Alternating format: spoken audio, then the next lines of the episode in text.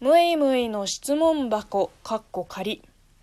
えー、引き続き風なんですけれども、今日も質問に答えていきます。ラジオネーム、ひろくんからいいてます。以前、ぽーちゃんの動画で中国人女性の結婚は家や車が必須で、お互いの家と家が結婚をする文化と言っていましたが、好きだけじゃ結婚またはお付き合いできませんか？えー、もし仮に日本人と付き合うことになったら中国人の彼女の親に反対されることはありますか？またむいむいさんは日本人との結婚はありですか？はい、えー、ヒロさんヒロくん、えー、いつもお便りありがとうございます。じゃあ一個ずつ答えていきますね、えー、まずは好きだけじゃ付き合うことはできても結婚は無理でしょう。これは多分中国人の女性に限らず日本人の30代女性もきっとそう思ってます。やっぱりね結婚となると好きな気持ちだけじゃどうしようもないんです。結局ね女は経済力で結婚相手を選ぶんですよ。中国人女性に限らずね。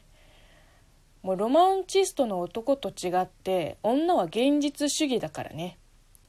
じゃあムイムイもそうなのって思いますよね、えー、私はね経済力があっても別に対して好きでもない男と結婚したくないし家族を養う能力がない相手にめっちゃ惚れてるからといって結婚しようみたいなあのロマンチストじゃないからいろいろ考えた結果結婚願望が自然消滅したんだよね。うん。なんか別にいい相手がいなかったら結婚しなくてもよくない？ねえ。はい、2つ目。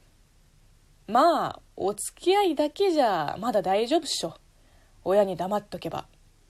えー、私学生時代に彼氏できたことがないからよくわからないけど、多分、多分ね、まだ彼氏彼女段階では親に報告しないと思います。